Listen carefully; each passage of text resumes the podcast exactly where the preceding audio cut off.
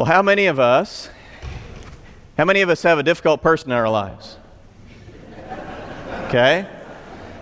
How many of us, by a show of hands, their difficult person is today? No, I'm not going to go there. you may have that difficult person with you today in your mind.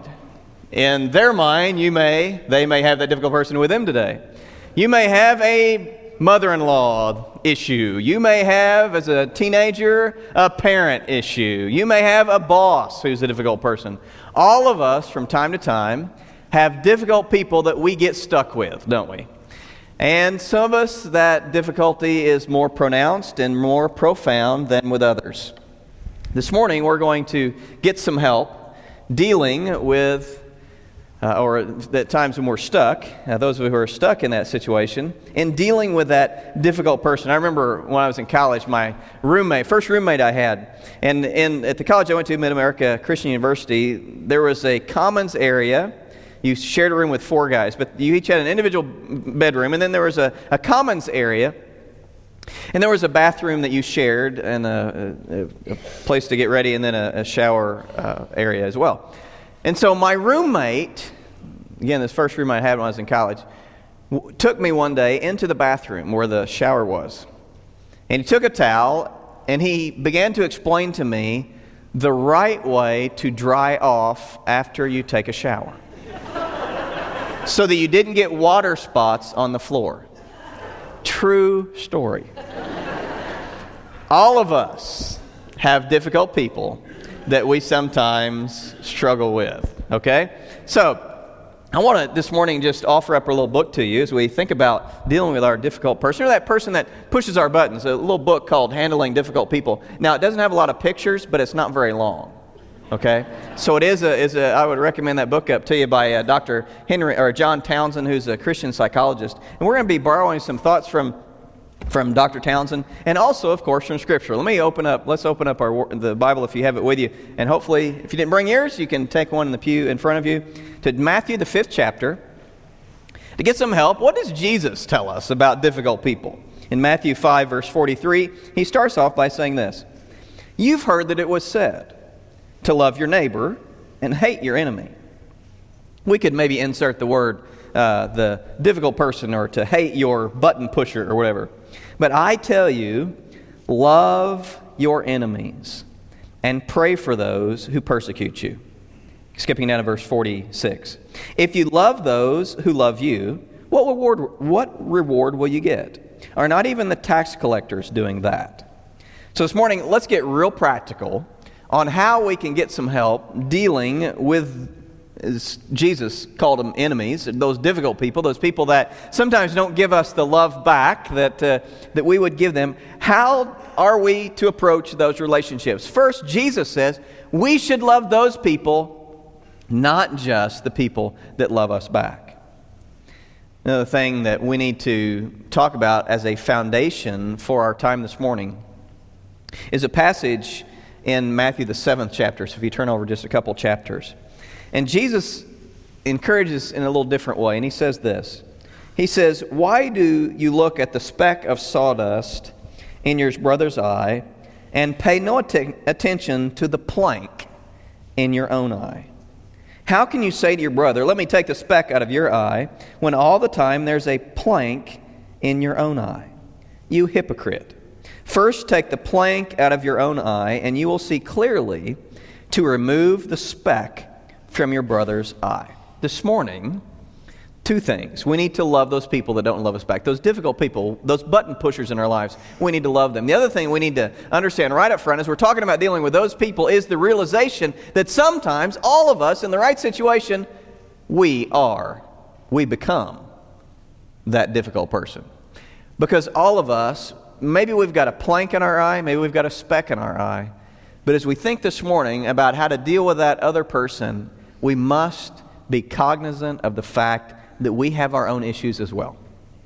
And so let us not just focus on how to deal with that person without not also today asking God at the same time, God, how can you help me take the plank out of my own eye? So let's get into it. How can we get some help dealing with those difficult people in our lives? Help number one we must first invite God in. Uh, around our house, as, as, with all of our homes, from time to time, at the Culp House, we have issues. We have things that break, things that go wrong, things that need repaired, things that need parts changed. And we, uh, the Culp household, make a list. Crystal puts things on a list, I put things on a list, the boys may put things on a list. And we call from time to time an expert in to help us knock out that list. The expert's name is Richard, he's my father in law. He's the guy, the expert that I call in to get some help. God is the expert in relationships. God is the expert on people, right? Not only do we need God's help to help get the planks and the specks out of our own eyes, but we also need God's help to help that person, that other person. We need to pray, God, God, I invite you into this situation with this difficult person, and I pray that you would work in their life. Listen to what God's word said in 2 Corinthians chapter 5 verse 17. Therefore, if anyone is in Christ, he is a new creation. The old has gone, the new has come. So, for those of you who have that difficult person, do you hear what God what, what, the scripture says about God? God is in the business of changing people. God is in the business of helping difficult people to change. That's what he does. And so, God can help that person learn to deal with others in healthy ways. God can help you deal with that person in, a he- in healthy ways. God desires change in that difficult person even more than you desire it. He wants the best for all of us. We see that over and over in scriptures. And He knows what makes us tick. He knows what we need, and He knows what they need. His help this morning as we think about it how do we deal with this difficult person? We, it is vital that we get God's help. Now think about it. God has, from the very beginning of time, from Adam and Eve, He's been dealing with difficult people. He knows us. He's the expert on the subject. And if He gets involved, He of anybody can help us get unstuck out of the situation that we're in. God is in the business of restoring relationships. There's a great passage in, in just a couple verses down from that passage in 2 Corinthians, in the 19th verse, the fifth chapter, where it says this of God God was reconciling the world to himself in Christ, not counting men's sins against them. He has committed to us the message of reconciliation. Reconciliation, two parties that are at odds with each other. God has given them, the, the given us the message of reconciliation. That's what he was doing in Christ, he says, reconciling mankind to himself, fixing the relationship problem that all of us have. And so God has given us also, what does he say? This message, or some of your version says, the ministry of reconciliation. Our role in this world is to make right broken relationships. And so, if God has called us to do it, if He's told us, please do this, then we can rest assured that He will absolutely help us. So, first step, we need to invite God in. God told us to do it. If He told us to do it, He's going to help us with it. Invite with it. Invite God in. The second thing that we need to do is we need to grow personally. Go back to that passage where it says, some of you have a speck in your eye, some of you have a plank in your eye. And so, as we're getting help with this difficult person, we must live with the reality that there are things, there are specks, and there are planks that we constantly need to take out of our own eyes. So, in this process of getting some help to deal with this other person, we need to ask God to help us to grow personally to grow into the image of his son, his son who is perfect in all his relationships. What does it look like to interact in healthy, God honoring ways? Look at Jesus. And how can we become more and more conformed to the image of Christ? We must be ready to grow ourselves as we work with this person. Dr. Townsend said this in that little book I offered up to you. He said, There is something to be said for a life so full that empty people desire what we have. Something to be said for a life so full that empty people desire what we have. That's what we need. We need to be so on fire, so different, so out of the norm from the way other people react and interact that when we love people that are unlovable, that they're going to want to see and to, to, to, to change their own behavior when they see us. So we can never fully expect that person to change and to have behavior like we want unless we are modeling that behavior for them. So unless we are that, unless we become that kind of person, unless we, uh, unless we are growing to become that kind of person, or, or maybe we're there, or maybe we're growing that way. That's the picture that we want to paint for that person so they can want what we have. But unfortunately, sometimes that button pusher, and do you have that person in your mind? It's that person if you were stuck in traffic, bumper to bumper traffic, it's the one person that you wouldn't want to be with. That's your button pusher, that's your difficult person. So if you got that person in your mind, how many times does that person drag us down into the, the kind of behavior that we detest in them? How many times does that person drag us into behavior just like they are giving us? I don't know if you guys, I'm, i love to watch the news and see what's going on in our world. Uh, it's, it's kind of funny, it's, it's sad at the same time, but this little squabble that, that uh, Donald Trump and Rosie O'Donnell have had. If you've watched that, uh, unfold. Here are two people. They're at the top of their game. These are, these are people that, that, that uh, millions of people look up to as models in different areas. You know, and they all both got their issues. But anyway, other people, there are a lot of people that look up to them. Uh, but at the same time, are these people, when you get them together, they're oil and water. One person just, it's like a couple of two year olds fighting. They drag each other down on that, on that lower level. And if we're, as we, as we think about dealing with this difficult person, we must be committed to grow personally, to model for them what we expect of them or what we want to see in them, becoming what we are asking of that difficult person. And again, remembering that Jesus told us to get the speck, get the plank out of our own eye first. And even if we think that that other person's got the plank and I've got the speck, I've still got a speck. I've still got some things that I could be working on. And so you must be committed to growth. At the end of the day, we have to have the reality, we, we need to live with the reality that we cannot change that person. We can only change ourselves. So we must be committed to do everything that we can in this relationship to change ourselves and be that role model for them, both healthy, being healthy emotionally and relationally. The next thing I would throw out to us, piece of advice for handling that difficult person is that we need to find other people in our lives who are safe and sane. Now, I didn't say safe and secure, but that are safe and sane. Okay? Eh, we've said it before. We need each other.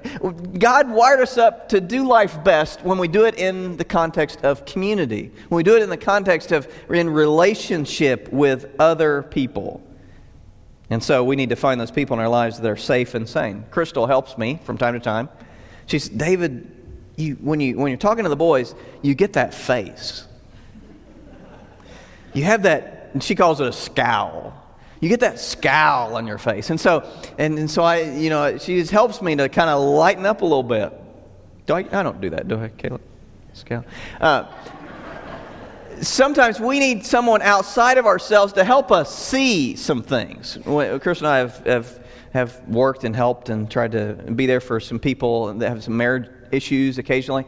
And sometimes one of the he- most helpful things that you can do is, as that outside person, is to be able to say to that, you know that you, when you're in, because you're a safe person with that individual. When you're with your with your spouse, you're saying these things about them, but do you realize the way that what you do if I was married to you, I'd be irritated by it, and I know they're irritated by it. We need people in our lives that can share with us, that are a safe place, that can share truth with us. As, again, when we think about how can we deal with this difficult person, we need individuals, maybe it's a small group that we get help from that can help hold us accountable, that can help us to draw boundaries in our lives, that can help us. Maybe we could say this group when I start to cross a boundary, when I start to cross a line in my relationship with this person, and I get out of context, can you help me? Can you hold me accountable? We need those kind of people or a group like that that can help us. To give us, that we give permission to say sometimes difficult things to us that will be helpful to us as we deal with that difficult person.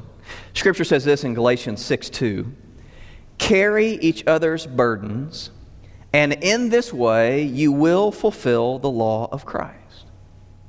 How many, I'm sure a lot of you have seen the movie Lord of the Rings and that trilogy. Chris and I, when we were married, first married, we read uh, J.R.R. Tolkien's Lord of the Rings. This before we had cable. We read that whole trilogy to each other. Shows you how weird we are. Um, we read that, and it's a great story. But here, the story is this: here's Frodo, this little hobbit, and he's got this. They, he, he has this ring, and the ring has the power to destroy everything that's good and wonderful in this little Middle Earth world that they live in. And so there's a plan, and the plan is the Fellowship of the Rings is to go take this ring to the one place where it can be destroyed, Mount Doom. And we take the ring. Frodo, the little hobbit guy, takes the ring, throws it in Mount Doom, and that's the only place that it can be destroyed. So we can bring peace and harmony harmony back to the world. Sam is Frodo's friend. Gets to the end of the movie. And Sam and Frodo are at the base of Mount Doom. You see them climbing up Mount Doom. They're at the base of Mount Doom. And Frodo says to Sam, Sam, I can't go on. I can't carry it any longer. I can't do it. And Sam, his friend, says this He says, Frodo, I can't carry the ring myself, but I can carry you as you carry the ring. And you see in one of those pictures Sam carrying Frodo up that mountain. That's what we're talking about. We need a person in our lives. They can't be in that situation with that difficult person. They are, they are not you. They can't be you. But they can carry you during that difficult relationship. They can help you. That's what we're talking about. A person that is that safe and sane person that you can get help from. Now, sometimes that's the context of a friend. Maybe it's the context of a small group, which we have a lot of wonderful small groups here. It may be that you need more professional help. It may be that you need one of our Stevens ministers. We have a group of people that their role, their ministry here at First Church is to walk alongside people, to carry, help you carry your burden through a difficult time. And if that's going through a difficult season with a difficult person, then there are people that would love to help you. So if you need someone in a more intense way, come talk to Pastor Confer. He could hopefully set you up with a Stevens minister. There is also help for those of you who know people that are in addictive, maybe you're in a relationship where that person has some addiction, or maybe that person is you, you have that addiction, and it's destroying your relationship. You are, because of that addiction, that difficult person. We would love to help you in a more, uh, in, in, a, in, a, program that happens here on Sunday nights called, uh, what's it called? Celebrate Recovery. Thank you. Uh, celebrate recovery. And the, the third little piece for those of you who need it, there's a, we have a relationship, a close relationship with a counseling center here in the area in town, Southwest Medical Center, where we have a relationship where if you need professional help, you can get help. So don't go it alone. Find a place, find a group, find an individual that can be a safe, sane place for you to get the help that you need with this difficult person. The next thing I would throw out to us, the next step to get help with your button pusher, your difficult person, is you need to take a stance. Not take a stand, but take a stance. Now, let me explain what a stance is. A stance, put in very simple terms, is a view, a point of view that we have towards another person. It's a broad, guiding attitude that helps direct you in your relationship with other person. Let me give you an example. Let me tell you what my stance is toward the Green Bay Packers. I'm a Green Bay Packer fan, if you didn't get the memo. Okay? My stance toward the Green Bay Packers is I believe that I believe in the Green Bay Packers. I think they are the best football organization in, in, in all of the National Football League. I, I think that they're great because they are the only team that's owned by the fans. The little town, the little area of Green Bay, they actually own the team. There's not some conglomerate. There's not some rich, uh, you know, rich guy that owns the team. The community owns the team. What a wonderful concept this small market, like a family kind of environment. I love the Packers. My, another part of my stance with the Packers is I believe in the Packers. I want to be a Packer fan when they're doing good and when they're doing bad. I'm going to be a Packer fan when they're winning games and when they're losing games. I believe in the Packers, so I'm going to, through thick and thin, I'm going, I'm going to, I'm going to be supportive of the Packers. You Lions fans know what I'm talking about.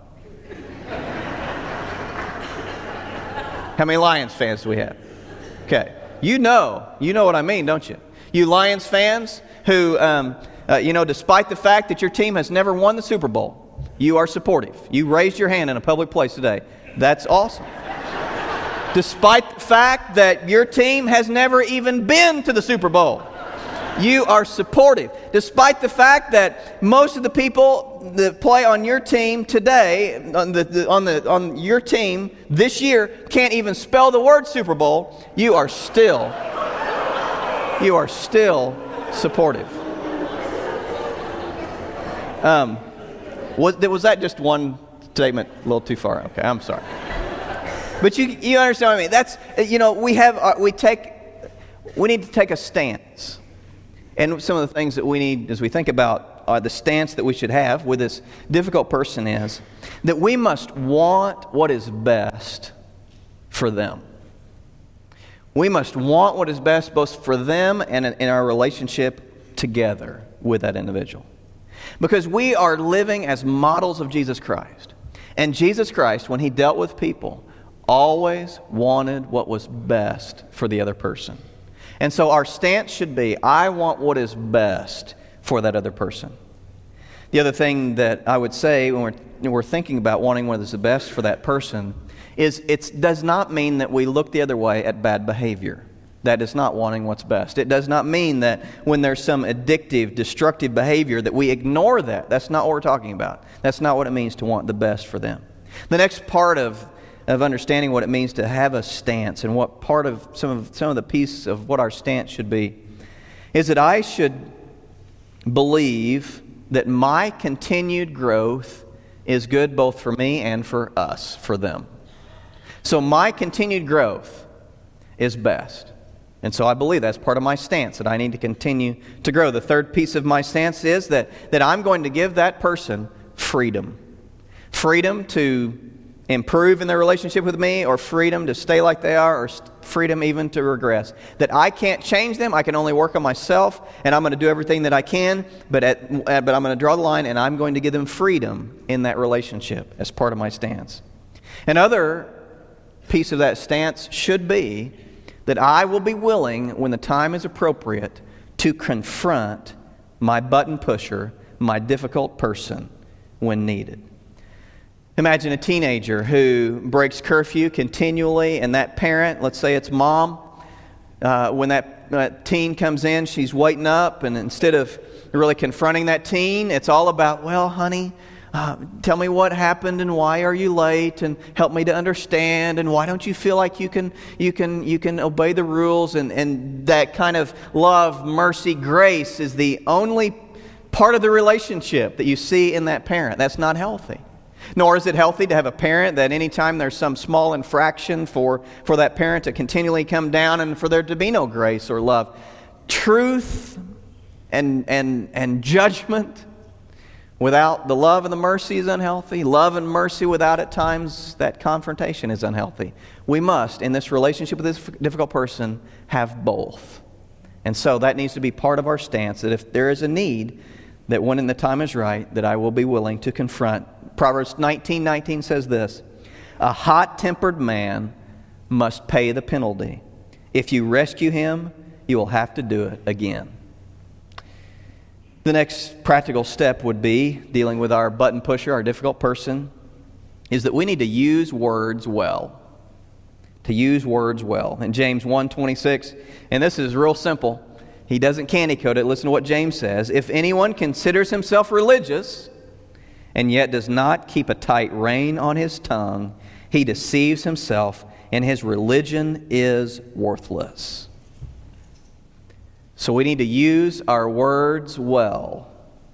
We need to have our tongue under control. He goes on to say, the tongue is like a spark that can start a fire that can destroy an entire forest. The tongue is powerful. The tongue can be very destructive. And we need to make sure that we use our words with some wisdom. We need to make sure that we are saying things that are not making the situation worse, and we need to make sure that we are saying things in the right way so that we're not making the situation worse. And so, not only do we need to use words well, but we need to manage how we use those words. We need to manage our tone. And we all know what it means to speak in that tone. Maybe we've had somebody say to me, Don't take that tone with me. Or maybe you've had someone say to you, Don't take that tone with me. And so, what we mean when we talk about manage that tone is my tone needs to be in keeping or aligned with my stance. So, if I believe in that person, I have faith in that person, I love that person, then that's going to affect my tone with that person. I have faith that they can change. I'm gonna, I have the best in, in mind for that person. Our body language is key. We talk think about tone. UCLA did a study where, that said that up to 93% of our communication is nonverbal. So it's how we say it, it's, it's our body language, it's, it's our facial expressions, it's all of that together. Again, we need to make sure that when we are in contact with our difficult person, our button pusher, that we are being careful not to fuel that fire. So not only do we be careful with the tone, but we also need to control our content. Manage what we are saying. We need to pay attention to that. It's good to use content at times that speaks life into that person that difficult person that we maybe need to have a difficult, confrontive kind of conversation with. Maybe before we have that conversation, we say, you know what? This relationship means something to me. You are important to me. I believe in you. Here's, here, let me just tell you three things that I think are awesome about you. And maybe you could share, throw some, put some life into that person and put, speak some truth and some love into that person and then say, but you know what? I need to talk to you today about this particular issue that I think that you and I need to deal with. And so make sure of how you're using your words. One of the most important things that we can say to our button pusher at times is nothing. As we listen to them, as we listen and we hear what they are saying back to us. So use our words well. The next thing would be to act with confidence. We look at Scripture and we see that God at times acted with us, His people, with great confidence. He uh, said, He warned us, and then there came a time when He acted with confidence and told us, here's what it's going to be. In Deuteronomy 30, verses 2 and 3 is one of those times. Here's what's said And when you and your children return to the Lord your God and obey Him with all your heart and with all your soul, according to everything I command you today, then the Lord your God will restore your fortunes. In other words, on that day when these things happen, here's what I'm going to do. He acts with confidence. And you see in Scripture that God followed through. There, he, there, was a lot of grace and there was a lot of mercy, and He warned and He drew boundaries. But then there were times when those boundaries were crossed and consequences came. And so we, in the same way, need to act with confidence. There is a time that we need to act. And so maybe part of what we do is to set a boundary with that person. And setting a boundary simply defines who you are and who you are not.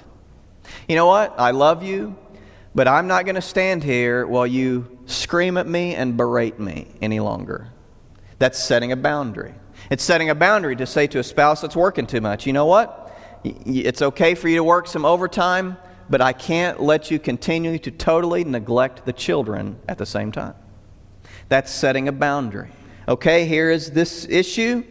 And here's the line that you can't cross. And once that line is crossed, then there needs to be a communication, again, acting with confidence, a communication of a consequence. Okay, if this continues to happen, here's what's, what's going to happen as a result. For, and then as we think about that, we need to make sure that, as they say, the time fits the crime.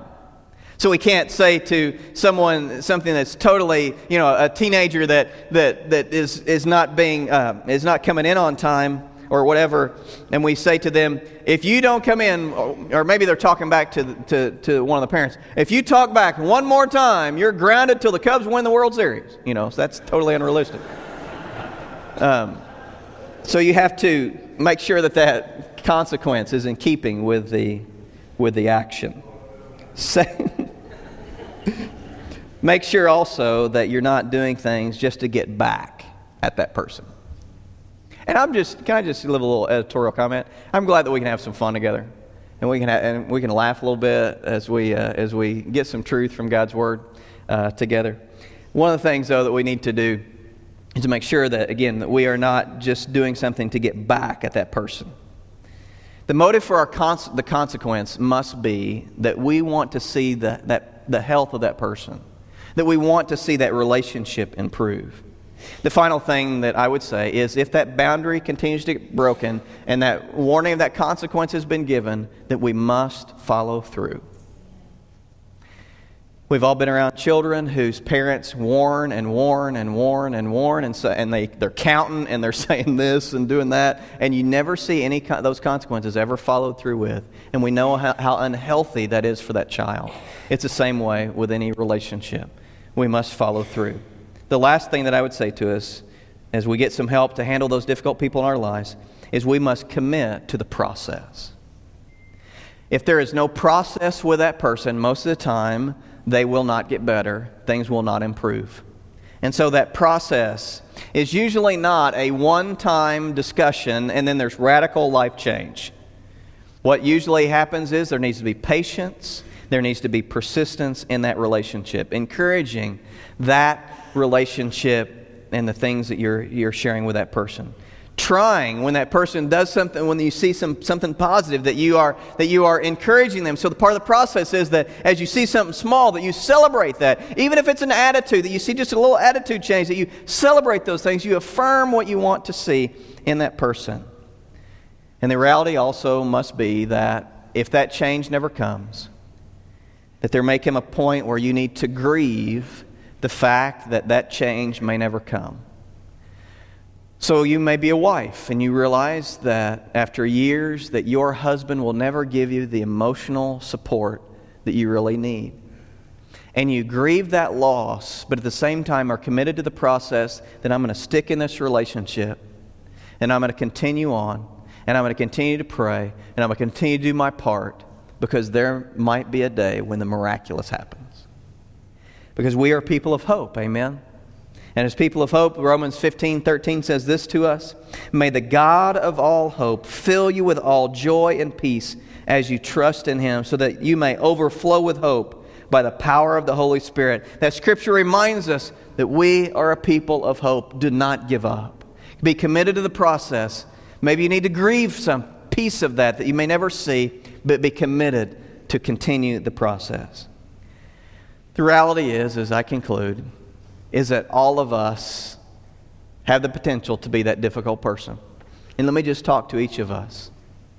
And I would just say to each of us that, that all of us in our relationship with God have been difficult. That we have all sinned, we've all blown it, we've all done wrong. And I want to invite you to think about, all of us need to think of ourselves that we at times have been that difficult person. And let me ask you a question Have you each of you personally accepted the reconciliation, the, the fixing of the broken relationship that you can have with God the Father. God loves you. He loves you so much that He sent His Son to die for you. So, you, all of us have had this broken relationship. And through the person of Jesus Christ, who died for our sins, that relationship that God has with us, His difficult people, can be restored. I would invite you today. You got a card when you came in. Hopefully, it was it may be in the in the worship folder. And that card says a couple things. It asks for name and phone number or email if you want to do that. If you want someone to, if you need help dealing with a situation, or if you just want to put that down, that's great. You don't have to do that. But I would invite your attention down to the bottom of that card, and it says, Today, God, I'm inviting you into my life as my Savior. As our worship team comes back up, if you would like to invite Christ, all of us difficult people, if you today would like to invite Christ into your life today, we're going to have a time of prayer here at the end of our service. And if you'd like to come, these, these are places of prayer here at the front. Someone would love to come and pray with you about you having a personal relationship with Christ. Just bring this card down with you, and we would love to pray with you. The other thing that I would say is that I know a lot of you, as you look at that, that top blank, God, I'm inviting you to help me today with. Some of us have planks in our eyes, some of us have specks in our eyes. All of us have needs. And so, whatever it is, whether we need help dealing with that other person or if we need help ourselves, maybe I need help drawing a boundary, maybe I need help following through on a consequence, maybe I need a, whatever help you need, what are you inviting God at what point to invite to help you with? And just write that down. As you leave today, you could drop those in those boxes. We'd love to pray with you about those needs. You could bring them here. Again, we want to help you. We want God. We want you to invite God in to help you today. Let's stand this morning. Heavenly Father, God, whether today we realize that we are that difficult person personally, and we need to ask you into our lives in a personal relationship, whether that's us or maybe we're that person that, that we just, God, we have a difficult person, we're struggling, and we just need your help. We need somebody to pray with us today. God, whatever it is, you speak to us now. In the name of Christ, we pray. Amen. If you have a need this morning, won't you come as we sing? This morning, as we leave this place, the reality is that Jesus Christ has called us not to just love those people that are lovable, but to love the difficult person. So, whoever that person is in your life, what God has called you to, God will help you to do. And so, as you leave, leave with encouragement that our Heavenly Father goes with you and that He will help you as you invite Him in. If you have a need, you'd like to write that need down, we'd love to pray with you. You could drop that in, the, in these offering boxes there at the back as you leave. Give it to one of the ushers. We'd love to pray with you. If you'd like to accept Jesus Christ as your personal Savior today, one of the staff, or you come find me or someone. We'd love to pray with you about that, about that need as well today. May God bless you as you leave. Uh, also, want to just say to you, you may not realize this, this is Cecil Baldwin's 90th birthday is today. So make sure that you find Cecil and uh, give him a little word of encouragement today. A great servant that has served our Lord faithfully through the years, so we appreciate him. Also, men, make sure you come back to the Packers Bears romp tonight uh, downstairs. And as you leave, if you're here the first time, walk down the, this gathering area all the way to your right. There's a place we'd love to give you a little gift to say thank you for being here. May God bless you. And remember, as you leave, you got to make sure you talk to people that you don't know first three minutes after a service concludes. So make sure you talk to somebody as you leave. Let's worship Him as we as we leave today. Bless you.